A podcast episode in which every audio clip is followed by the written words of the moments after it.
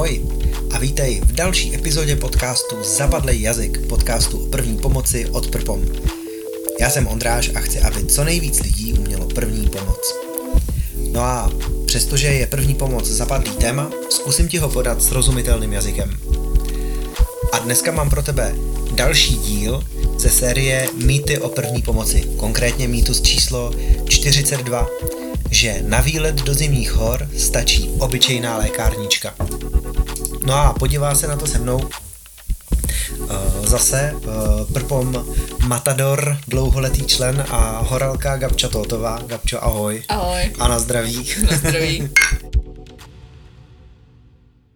Zeptám se tě, kdy a jak jsi sestavila svoji vlastní první lékárničku do zimních hor? No tak prakticky, když jsme šli poprvé do zimních hor a hlavně to nelze říct, že to bylo v minulém čase sestavila, protože to je kontinuální proces. Aha.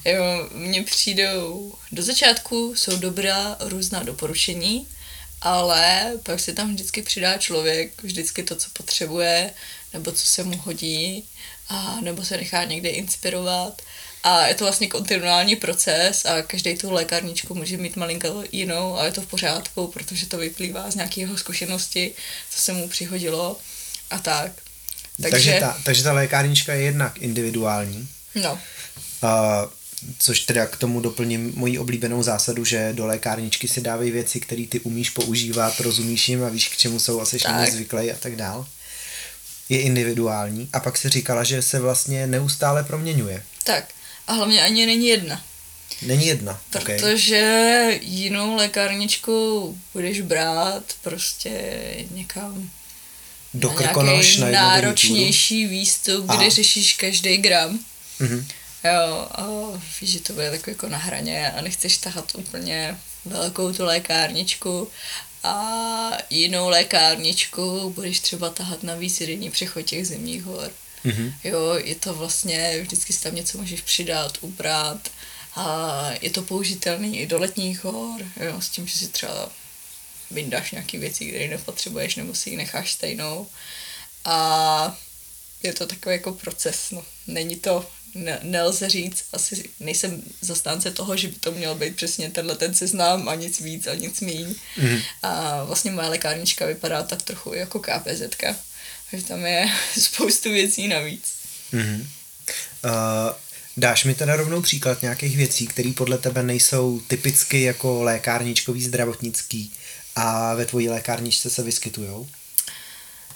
No, tak třeba příklad cokoliv na rozdělání ohně. OK, takže nějaký křesadlo nebo obyčejný zapalovač? Jo, mám tam i křesadlo, mám tam i zapalovač, mám tam, nebo v té větší mám třeba ještě navíc jako dobře zabalený sirky, aby nenavhly, protože navlhnutý sirky jsou vlastně na nic. Potom dostal jsem takový zajímavý tip, jako kousky toaleťáku namočený v parafínu a to fakt nádherně hoří. Aha. Jo, takže když si to nachystáš do takového malého pytlíčku, tak to váží nic, zabírá to skoro žádný prostor a úplně luxusně s tím rozděláš ohej. Co bylo třeba doporučení, to jsem hodně dlouho nosila, tak třeba jako prakticky mít v lékárničce tampon je dobrý, nejenom na primární určení, ale právě někde na to rozdělání ohně. Přesně tak, doporučuji na to rozdělání ohně. Ale zkoušela jsem i takový experiment to srovnání a v porovnání s těma parafinovejma toaleťákama to je jako hodně blbý. Aha. Takže prostě ten kousíček toaleťáku namočený v parafinu je třeba luxus. A někdo tam může mít nachystanou březovou kůru, která krásně hoří. Jo, cokoliv, co by se dalo třeba takhle zapálit, protože ono to zase patří do té KPZ-ky, ne do takový ty klasický lékárničky. Mm. No, další věc je třeba nějaký ohřívací pytličky, což není zase přímo zdravotnický materiál, ale dá se říct, že jakýkoliv zranění v horách, zimních hlavně, souvisí s hypotermií, takže nádherný řešení těch pytlíčků. A jsou různé typy. Já doporučuji ty ne s tím plíškem, protože s tím plíškem jednak hřeju kratší čas a jednak se můžu náhodně aktivovat v batohu, což není úplně šťastný, oni teda potom jdou vyvařit a fungují znova, ale ne vždycky je prostor pro to vyvařovat v tom nešusu, ale jsou takové, co můžou hřát 6, 8, 12 hodin a stačí je vybalit z obalu a porovnout. Mm-hmm. A funguje to poměrně dobře. A ty mají taky opakovaný použití? Ne, ty jsou jednorázový. Jo. Ale jde to použít třeba nejenom, když je nějaké zranění, ale třeba když vím, že jsem náchylná k tomu, že mi mrznou ruce, tak si ty pytličky hodím do rukavic a tak. Mm-hmm. Jo, taková prevence třeba omrzlin. Mm-hmm. Dobře. Tak další, co mě zajímá, jsou nějaký jako specificky zimní pomůcky, který máš v lékárničce, který, jako když by si šla do letních hor, tak by si je sebou nevzala. Tak jako co je takhle specifického? Jako mě na první dobrou mě třeba jako nic moc nenapadá, kromě právě těch ohřívacích pytlíčků. Jako, co by to dalšího mohlo být? No tak třeba ta olufolie, ale tak to máme v těch letních a do těch zimních hor je dobrý se zamyslet třeba, jestli se mi nehodí dvě. Jo, že to jde to použít na spoustu věcí, nejenom na zabezpečení tepelného komfortu, nehledě na to, že třeba dospělýho chlapa tak balit do té jedné jde, ale je to mnohem lepší zabalit ho do dvou. Mm. Že se do nich líp vejde. No spíš jako s tím souvisí jedna věc, mít tu lékárničku kvalitní, a to znamená takovou, která neprovlhne, nepromokne a která jde otevřít a nevysype se ti celý ten obsah na sníh, což by se třeba část obsahu mohla znehodnotit. Mm-hmm. Jo, takže do zimních hor je důležitější řešit i ten obal. Tak. Aha. Jasně, protože když se jako někde jako hodně vyválíš v mokrém sněhu, tak ta vlhkost se v podstatě dostane skrz celý baťoch, když budeš v tomhle dostatečně vytrvalá. A jasně, takže lékárnička má být nepromokavá a má to být vlastně takový jako organizér. Máš nějaký konkrétní doporučení, něco, co tobě vyhovuje? No, asi konkrétní značku ne, ale když se člověk podívá do takových těch horolezeckých obchodů, tak tam mají už jako hotový ty nalékárničky, obaly, nebo respektive doporučuji koupit si obal a pak si to dovyplnit nějakým svým materiálem, jo. Protože samozřejmě to, co tam je z výroby, tak nemusí být úplně v kvalitě, kterou byste si představovali. Typicky bych čekal, že asi nůžky nebudou žádná sláva. Nůžky, obvazy. Obvazy nebudou žádná sláva. Izolepa a náplasti. Jako samozřejmě náplasti můžou být různých druhů. Některý můžou lepit víc, některý míň. No. Hele, další, co mě napadá, jo. Velký téma je téma píšťalka. Koupím si baťoch, prohlídnu si pořádně tu sponu, kterou mám na hrudníku, je tam píšťalka. Koupím si nůž, který je outdoorovej do prostě prostředí, kde můžu potřebovat rozdělat oheň a tak dál. Ten nůž má píšťalku. Koupím si lékárničku, která je předvybavená od výrobce. Je tam píšťalka. Píšťalka, tak sakra. Co to mají všichni s těma píšťalkama? Dává to smysl? No tak smysl to dává, protože je to jeden ze způsobů signalizace, nebo alpský nouzový signál se to vyloženě vlastně jmenuje. A když otevřeš většinu těch lékárniček, nebo třeba některé batohy, tak tam někdy na víku máš takový tohoto panáčka, co ti signalizuje Y a N, když přistává vrtulník. Jasně. No a většinou tohle si lidi pamatujou, ale to, že pod tím tam je ještě alpský nouzový signál a jak se vlastně praktikuje, tak to už tam nedočtou. Aha. A souvisí to právě s tou píšťalkou, nebo vlastně můžeš signalizovat takhle ve tmě i čelovkou. Tak teda řekni, jak je to správně. Jsem teda někde zalezlej, potřebuju pomoc, mám pocit, že v doslechu anebo v dohledu už můžou být nějaký týmy, který se mě pokoušejí dohledat, tak jak se teda dává ten signál? Tak ten alpský nouzový signál je nějakých 6 písknutí za minutu, takže jedno písknutí zhruba po 10 sekundách nebo bliknutí čelovky. Mm-hmm. A odpověď, že vás někdo slyší, tak je vlastně 3 za tu minutu. Mm-hmm. Což znamená, že zhruba po 20 sekundách. No a vlastně nouzový signál, už to vysílám v nouzi, když se něco doopravdy stalo. Mm-hmm. A proč je to zrovna, nevíš, proč je to takhle, že je tam jako 6 za minutu a zpátky je 3 za minutu? To úplně nevíš, nevím. Proč to? Jo, ne. Okay, dobře. Tak nejsme tady kvůli tomu, aby jsme byli chytrý a věděli všechno, ale jsme tady kvůli tomu, aby jsme nasdíleli to, co víme. No dobře. Jaký jsou pro tebe základní věci, které máš v té lékárničce vždycky? Takový jako tvoje nepřekročitelný minimum. Tak dalo by se říct, že v té malé lékárnice, co člověk bere na lezení, na nějaký vícedelkový lezení v horách, kdy zvažuje, kolik má vzít litrů vody a jestli si vezme 2 tyčinky nebo 3 tyčinky, tak je dobrý mít něco na ty základní životohrožující stavy, což je nějaká zástava masivního krvácení a dá se říct teplný komfort. Potom v lezení se ještě vždycky hodí nějaká kvalitní tejpa, lepící páska, ale to jde řešit to různými způsoby, že to nemusíš mít ani v té lékárnice, jo, že to někdo má třeba, dobře odbočím od lezení, namotaný na termosce, namotaný na trekový hulce, jo, ať už takovou tu stříbrnou pásku nebo jakoukoliv jinou lepící pásku. Mm-hmm. No, ale to je takový ten nezbytný základ a pak už člověk jenom přidává. Mm-hmm. Tady jenom vsuvka, teda když se bavíme o té zástavě krvácení, tak... Rukavice jsem zapomněla. Jo, jasně, dobře, rukavice, jasně, ale moje vsuvka byla jiná, moje vsuvka byla není obvaz jako obvaz.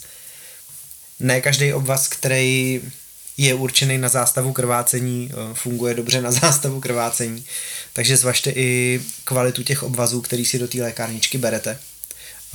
Detaily na jakýmkoliv dobrým kurzu první pomoci, nejenom od PrPom, doufejme.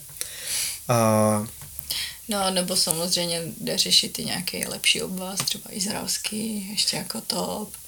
A tam jasně. Samozřejmě v lezení můžeš předpokládat, že když to bude velký špatný, tak to bude spíš otevřená zlomenina s masivním krvácením a tak je dobrý mít zaškrcovadlo vhodné. Turniket předpokládám, že by zrovna na vícedelkový cestě asi nikdo netahal, protože je poměrně objemný, ale zase to zaškrcovadlo. To by se tam mohlo vejít. Jo. Dobře. Dezinfekci? V té menší lékárnici mám dezinfekci, nějaký obvazy, nějaký základní léky, analgetika na bolest. Na teplotu? Na teplotu, hele, na jednodenní akce ne. No jasně. Rozhodně třeba, co se osvědčilo, tak je hořčík. Jo, většinou máš takový ty pytlíčky, hořčík, cukr a vitamin C v tom je. Mm-hmm. A no, když je člověk hodně hotovej, tak to může souviset i se svalovýma křečema. A ne na mě, ale na ostatních se mi osvědčilo, že to hodně dobře funguje. A dodali jim to energii a křeče přestaly a mohli dál fungovat. Mm-hmm. Potom další věci, co jsem tam původně třeba nenosila, tak je něco na výplach oka. Aha. Jo, a já jsem tomu nevěřila, ale poměrně často se nám stalo, že se dostalo nějaký kamínek malej nebo prach do oka a ten člověk na to oko neviděl, prostě se to nepodařilo vyslzet, takže třeba nějakou menší injekční stříkačku nebo nějaký kapičky, aby se to vykapalo z toho oka, protože to může být poměrně komplikované, protože člověk, co nevidí na jedno oko v horském terénu, nemáš tam ten odhad té vzdálenosti, není to úplně jako ideální situace. Hlavně když si zaslepíš jedno oko, tak se ti zhoršuje prostorová orientace, což je v těch horách opravdu pitomý. Tak. OK. Tady k tomu doplním moji zkušenost. Některý výrobci vyrábějí jako předpřipravený výplachy oka, že je to prostě taková úzká, dlouhá tuba z plastu, která obsahuje, myslím si, že to je normálně fyziologický roztok Akorát, že je to vyrobený takovým způsobem, že se to jako dobře přenáší, dobře skladuje, je nízká pravděpodobnost, že vám to praskne, vyleje se nebo něco a má to takový tvar, že to akorát vezmete do ruky, zmáčknete to a vytvoříte tím ten proud fyziologického roztoku, kterým můžete z toho oka něco vymejt. Tak pokud zvažujete lékárničku, která je spíš větší a vejdou se vám do ní takovéhle věci, tak tohle může být taky dobrý pomocník. Potom ještě přemýšlím, ono záleží, že jo, zase ta hranice mezi lékárničkou a KPZ-kou, je dobrý tam mít něco, co stříhá, něco, co krájí, tak někdo to řeší, takže má takový ten nožík na sedáku. A nožík na sedáku? Nožík na sedáku, že máš vyloženě nůž, který má díru, tím procvakneš tu karabinu a nosíš to na sedáku, abys měl ten nůž vždycky při ruce. Jo, okej. Okay. Jo, takže tím vyřešíš jakýkoliv krájení něčeho, když potřebuješ.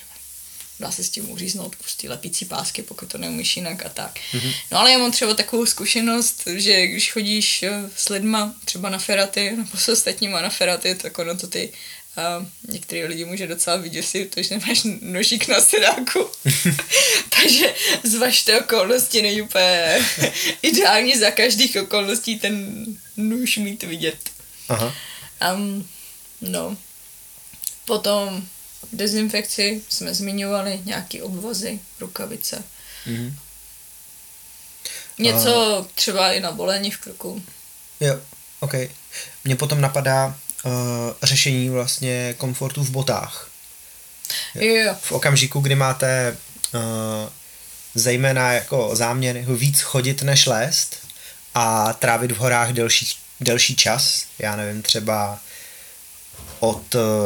od 3 dnů, od 4 dnů a víc, tak si myslím, že už musíte jako dost aktivně řešit možnost vzniku nějakých puchejřů a připravit se na to.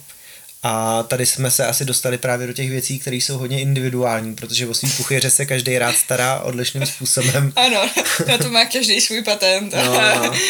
Někdo to propíchává jehlou, nechává tam nič, někdo by to za žádnou cenu nepropichoval, někdo si to úplně s klidem obmotá tou lepící páskou, tou stříbrnou, tak. Někdo je na to háklivej, tak na to potřebuje ty speciální náplasti typu kompít, které jsou měkčený a dá se říct, že poměrně dobře fungují a jsou i šetrný, že i když člověk má velký ten puchýř, tak oni mají tam takovou gelovou náplast, která umožňuje pokračování další chůze, aniž by to člověka nějak výrazně bolelo.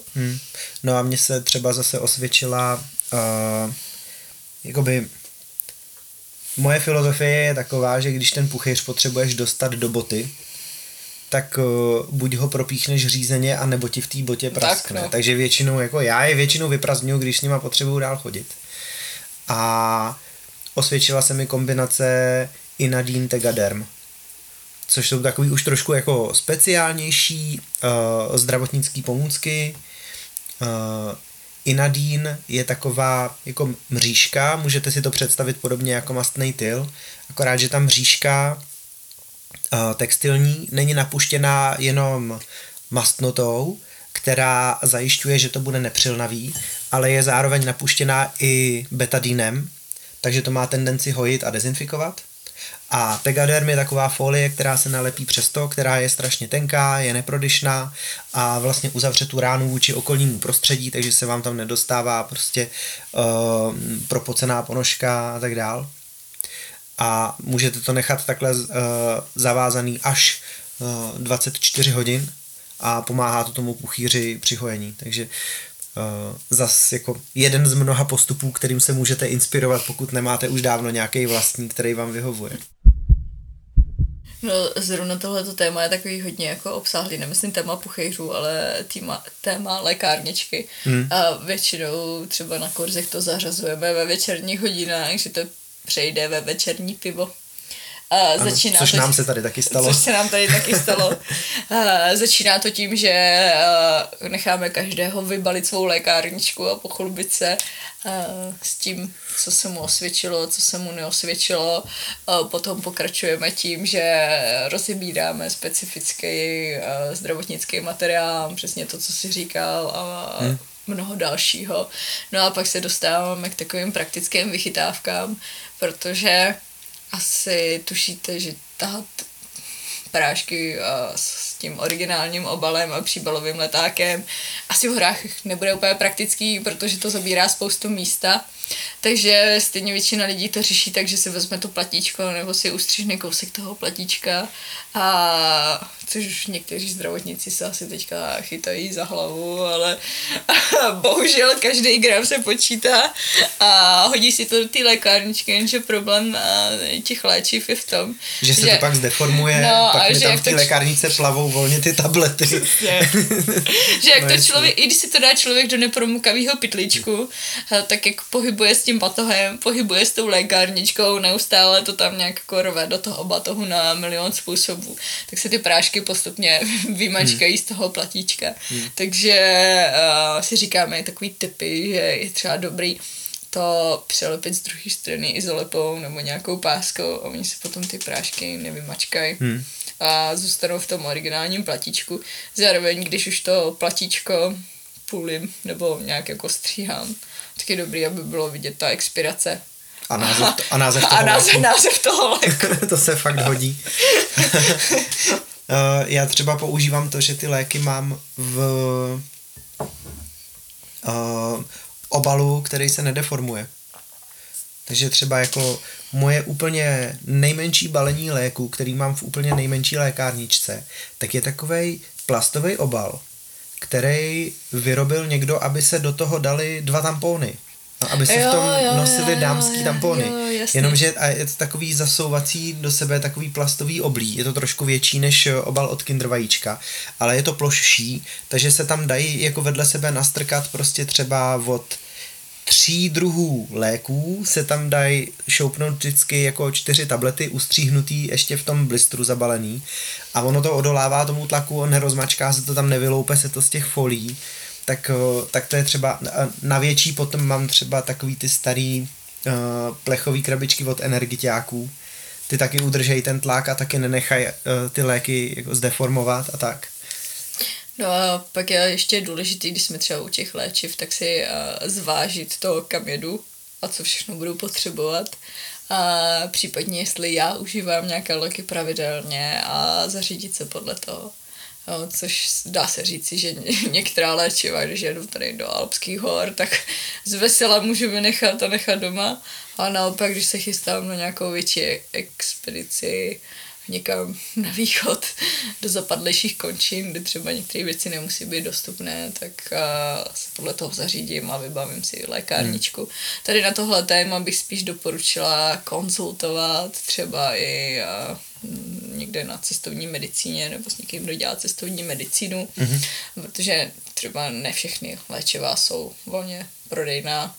A do těch odlehlejších končin je dobré mít i nějaká antibiotika. Přesně, na předpis. Teď jsem to chtěl říct, jako typický lék, který není na předpis a ty si ho scháníš do některých jako zemí nebo do některých oblastí, tak jsou antibiotika a jsou prostě způsoby, jak to vyřešit, jak si to domluvit třeba se svým ošetřujícím lékařem, nebo se svým praktickým lékařem a tak dále. Jako dá se to, ale musíte to jako vymyslet a řešit včas. Tak. Hele, ty jsi zmínila, že by si doporučila jako konzultovat tohleto s nějakou jako cestovní medicínou, horskou medicínou a tak dál. Já se ti koukám do papíru a vidím, že tam máš doporučení přesně na tu knížku, kterou jsem si myslel. Tak když už jsme to naťukli, tak jestli můžeš doporučit, prosím tě, tu knížku, kterou jsem taky čet a přijde mi úplně skvělá. Je to knížka Průvodce cestovního horskou medicínou, taková malinká, kdo si vybaví obálku, tak je to vlastně takový doktor s červeným pruhem, a je to od Emanuela Kočího. Pardon, zabou francouzštinu, neumím vůbec francouzsky. A je to takový dobrý základ, když člověk chce hodně cestovat i mimo odlehle, nebo takhle do těch odlehlejších končin. A případně některé věci je opravdu dobré řešit na cestovní medicíně, jako konzultovat očkování a podobně, protože nám se třeba i stalo předtím, nebo už je to další dobu, když člověk jede do džungle, ale zároveň jezdí do vysokohorských oblastí, tak některé léky na malárii mají kontraindikaci s vysokou nadmořskou výškou. Aha, okay. Takže když bereš pravidelně určitý lék, tenkrát za nás byl Larian, když jsme jeli do Ekvádoru, tak můžeš mít opravdu velké nežádoucí účinky ve vyšších nadmořských výškách, takže tohle to doporučuji konzultovat s odborníky. Aha, jakože ti to zhorší a zintenzivní horskou nemoc? Nebo? Může, nebo ti to způsobí halucinace. Oh. OK. Chceš? Jo, to chceš jako halucinovat někde. Jo. Den chůze od civilizace. Dobře. A kdyby den. OK. Co bychom ještě zmínili, dodali, doplnili do horské lékárničky? No tak já bych spíš shrnula ten postup. Prostě pořiďte si dobrý obal, pořiďte si nějaký základní vybavení do ty lékárničky. Mm-hmm. Pokud začínáte úplně od nuly, tak možná začněte nějakým kurzem. Tak. Aby člověk věděl, jak to použít. Tak. Který, když je rozumnej, tak vám rozhodně poradí, jak si tu lékárničku vybavit. No, vlastně v tom mýtu je vyjmenované všechno, co by se dalo použít. Aha, jasně. Takže další tip, pokud vůbec nevíte, kde začít, tak si přečtěte ten článek, na základě kterého vlastně jsme připravili tohle povídání. Tak. A tam najdete nějaký základní seznam. Pokud jsme něco nezapomněli, tak v tom článku to bude, že jo? Tak a je dobrý se vždycky zamyslet, kam se chystám. Jako není cílem našich kurzů vytvořit paranoidní lidi, kteří mají lékárničku přes půl batohu, jo, to ne. Je vždycky dobrý se zamyslet, jo, dobrý, tohle potřebuju, tohle je takový ten rozumný základ, protože někdy se může stát, že člověk začne být až extrémně opatrný, ale to není tím účelem. A on i ten krční límec něco váží, že? No, pálevní pás, krční límec, všechny ty dlahy. Jo, extenzní dlaha. Takže zase opatrně s tím nepřežeňte to vybavení a berte to s mírou, ať se vám tam vejde třeba i ta svačina. Dobře, no tak jo, hele, probrali jsme lékárničku, knížku jsme doporučili. Já myslím, že to je asi všechno. Super, tak jo. Máš ještě nějaký třeba příběh nebo zkušenost, kdy jsi použila lékárničku nebo chyběla lékárnička nebo něco takového? Vzpomínáš si na něco? Chyběla lékárnička asi ne, ale použila jsem několikrát ty hřejový pytličky, to je fakt jako luxusní věc. Okay. Zvlášť jako, kdo je zmrzlá žena, tak doporučuju. Stalo se nám to i na takovým nouzovým bivaku, který jsme měli v rámci zkoušek, že člověk odevzdá vařič, spacák, karimatku a čau ráno a zaříce venku. Mm-hmm. Tak je to dobrý, když třeba člověku mrznou ruce, nohy, tak se tam ten pytlíček jako přehazuje a chvílima se třeba i vyspí.